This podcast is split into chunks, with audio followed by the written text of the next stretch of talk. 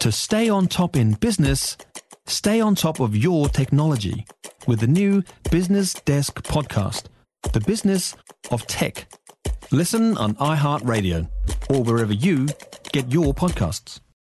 Get your sporting fix. Friday Sport on Wellington Mornings with RS Lane Panel and Invade. Get in the fast lane. rslane.nz. News Talk ZB.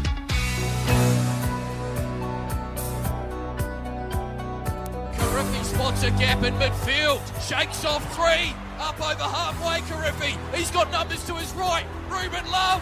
He won't be stopped. It's a lovely start for the Lions. Ruben Love. Piranada gets it back to Larkeye. He boots it into Judge.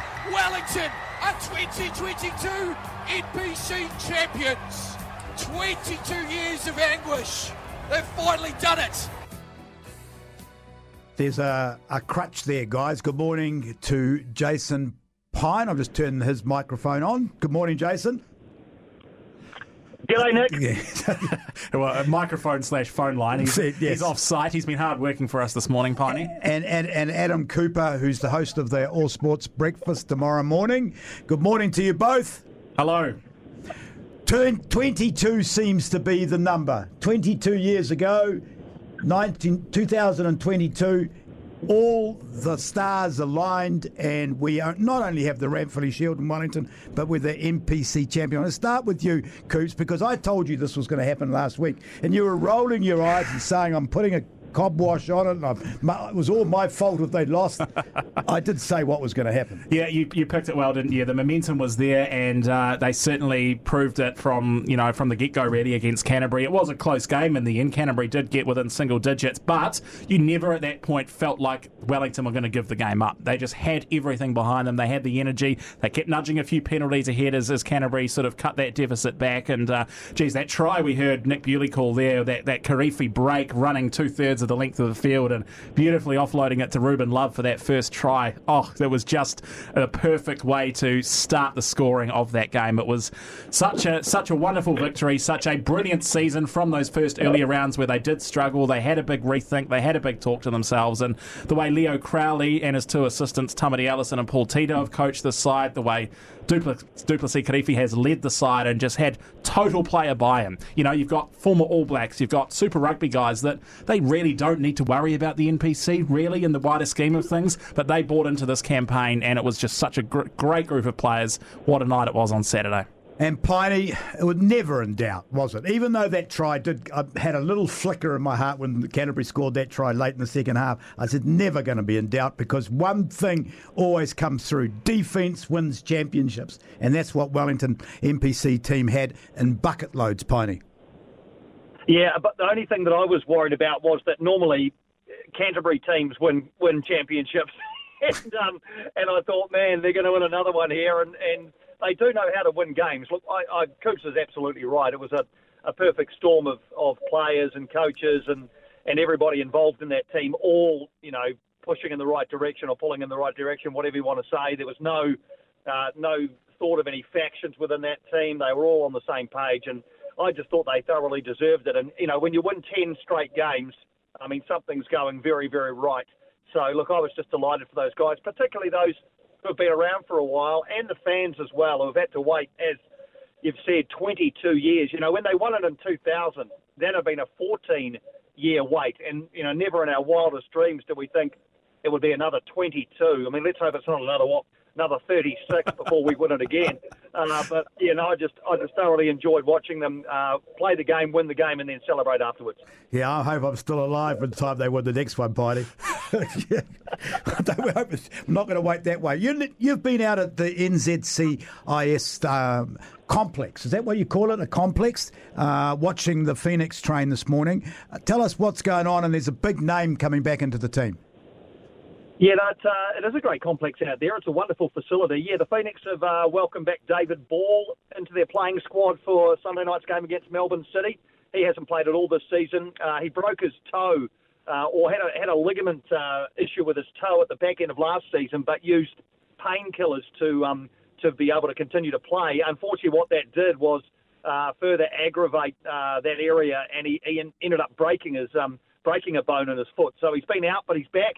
I've just had the chance to chat to him, and he's um, very much looking forward to rejoining his teammates. They've had a um, a traditionally slow start to the season uh, with a couple of draws and a loss last week. So Melbourne City are a good team. They're top of the league, so no better time to, to get your first win of the season and, and to have David Ball back uh, adds to a, a real range of attacking options that Coach Ufuk Talay has at his disposal on Sunday.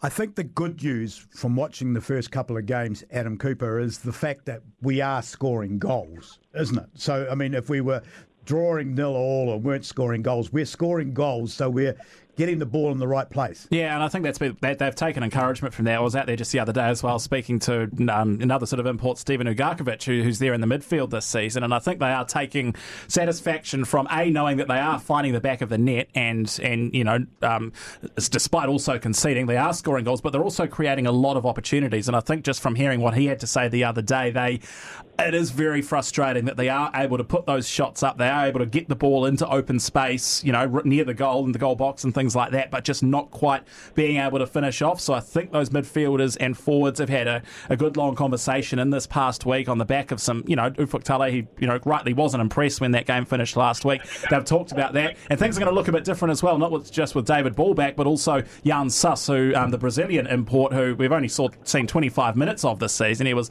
talked about a lot. Uh, uh, when he before he came here. Got red carded 25 minutes into his tenure at the Phoenix, so he's back this weekend as well with that suspension now over. So yeah, we might see a bit of injection of, of firepower and a little bit more confidence when it comes to to pushing for those those chances and and securing wins with a few extra goals. Okay, let's move on to, to some big events this weekend. No, Six60 is not a sporting event, but it's oh. at uh, it's at Sky. Well, it's a sporting event for us. it's it's at Sky Stadium. So you know, you know so uh, Jack's all right. He's got a couple of tickets. He's going along, and I think Coops, you're going along. Pine, are you going along? No, I'm not going to go to Six60. Um, oh. I'm going to uh, I'm going to be watching watching some sporting events at the same time. Yeah, okay. and I'm not going either. I don't know where you're getting that uh, defamatory statement from. I'll be uh, watching all the sport this weekend as well. Oh, I, am going to see Supergroup, so I admit that. Big sporting Saturday night. Let's talk about the All Blacks and the Black Ferns. Uh, come to you on this one, Piney, because there's been a lot of controversy over the selection of times of these games, and a lot's been made with it. People have been sticking their noses in end of the day, my theory is that you'll watch whatever you want to watch, and that's okay. Is that the right thing or the wrong thing to say? No, I mean, I think, you know, New Zealand Rugby have, have come out and said, look, we, we got it wrong. We didn't consider the kick-off time of the Women's Rugby World Cup quarter final when we agreed to the Japan All Blacks game. And look, I mean, too much has been said and written about that. Mistake by New Zealand Rugby, but here we are. We've got a game that kicks off at 10 to 7, another one that kicks off at half past 7 these days, Nick, I think most people have the ability to double screen. Mm. I certainly do, and, and certainly with them being on, on different providers as well. Sky Sport have the All Blacks, Spark Sport have the Black Ferns. So if you've got access to both, and you've got a couple of screens, whether one be a television and one be a tablet or a laptop or a couple of TVs, even a smart TV to, to put Spark on, then you can you can watch both. The other thing also is is um, if the by my maths, if the All Blacks kick off at ten to seven, then it'll be half time in that game when the Black Ferns start. So you'll flick across, watch that, and then I guess you make your decision, you know, around um, around which one you want to stay with. So look, everyone will make their own call. If it, you know, uh, I think a lot of people will watch both, and if they can't watch both at the same time, they'll watch a replay of the one they haven't watched afterwards. So yeah, if you want to watch them both, you can. It's it's unfortunate that they clash in terms of their kickoff times, but it's not as though we don't get access to both games. No, exactly. Coops? Yeah, well, I mean, you, you, look at both these games, right? The All Blacks are playing a match against Japan, who, you know, the All Blacks will thump, let's put it that way. That they will. Japan has had a pretty rough time since COVID. They haven't been able to, to play or gather as a group very often. The, the, the players that Jamie Joseph has, you know, brought together haven't played much rugby. But the All Blacks will win comprehensively. Then you look at, you've got a quarter final at a Rugby World Cup Women's. I mean, what game means more? You'd say the Black Ferns quarter final at a World Cup. So I think that will draw a lot more people into watching that. But as Piney said, you know, it's pretty common these days when there's cricket and rugby on together for people to double screen. I don't see why that is a problem because I think in this era of watching sport, it's actually chopping and uh, changing during games, and people watch the big moments. They don't necessarily sit and watch a full game. So I don't know if it's going to be too much of a problem. I don't care because I'll be at the Bond on Bond Street where there's about oh, 50 screens. Give it So, give it a free beer so. I'll be able to watch everything oh, that's on, oh, including the Black Caps and uh, maybe even a free beer. I oh, yeah, gosh, he's asked for a free beer there, Piney. Piney, have you been surprised by the success of the T20 World Cup? Because for me, you know, Pakistan versus India, 80,000 people in Melbourne, and, and the result of that game, I mean, it's a big game. You know, I think we play England. It's England this weekend, eh? New Zealand, England. Sri Lanka. Sri Lanka. When do we play Sri England? Lanka, yeah. Don't we play England Uh, in the next pool as well? Oh, next week. Okay. We play, we play we play England next week. Yeah, Sri Lanka tomorrow night. Yeah, look, I haven't. I, I look, I'm, I wasn't at all surprised at the massive crowd that turned up to watch India Pakistan. I mean, they play each other so rarely these days um, in in you know in bilateral series. So it's not as though they get the chance to play each other very often. And and uh, we all know how how absolutely uh, enthusiastic uh, Indian and Pakistan cricket fans are about their cricket. Look, I um, I was disappointed the other night to see the rain out, you know, Black Caps Afghanistan, even though Afghanistan have have uh, you know punched above their weight at times over the last few years. I think the Black Caps certainly saw that as a game that they would definitely win, and then they would have been two from two. To have the washout and only the one point that goes with it is is um, it's, no, it's not absolutely catastrophic, and, and they should still make it through to the semi-finals okay. But yeah, they'd want to beat Sri Lanka tomorrow night, and I get the feeling they will. They're in good. I mean, they absolutely pasted the Aussies. Uh, so play again like that, and they'll um, and they will win again tomorrow night. Yeah, what a win it was last week, wasn't it? It was the icing on the cake for Wellington winning the NPC, seeing Finn Allen go out and bash things up straight away from the get go in that innings to really set a, an amazing target that the Aussies just couldn't get there uh, due to the, the bowling effort um, from, from the Black Caps as well. And the catch. The, oh, The- the Glenn catch. Phillips, unbelievable, can wasn't you- it? I- Just it was just just had all the elements of just such a comprehensive victory. And you know the Black Caps could go out and, and not do as well against Australia next time, but geez, that was one to sa- savor and celebrate because that was brilliant. And they are capable of winning this competition. We might only see one of Australia or England in the next stage, which would be amazing too. Adam Cooper, All Sports Breakfast host uh, tomorrow morning from 7 till 9. Jason Pine, Saturday and Sunday afternoons, host of ZB Sport from 12 till 3. Thank you both very much for taking your time and coming on to our show.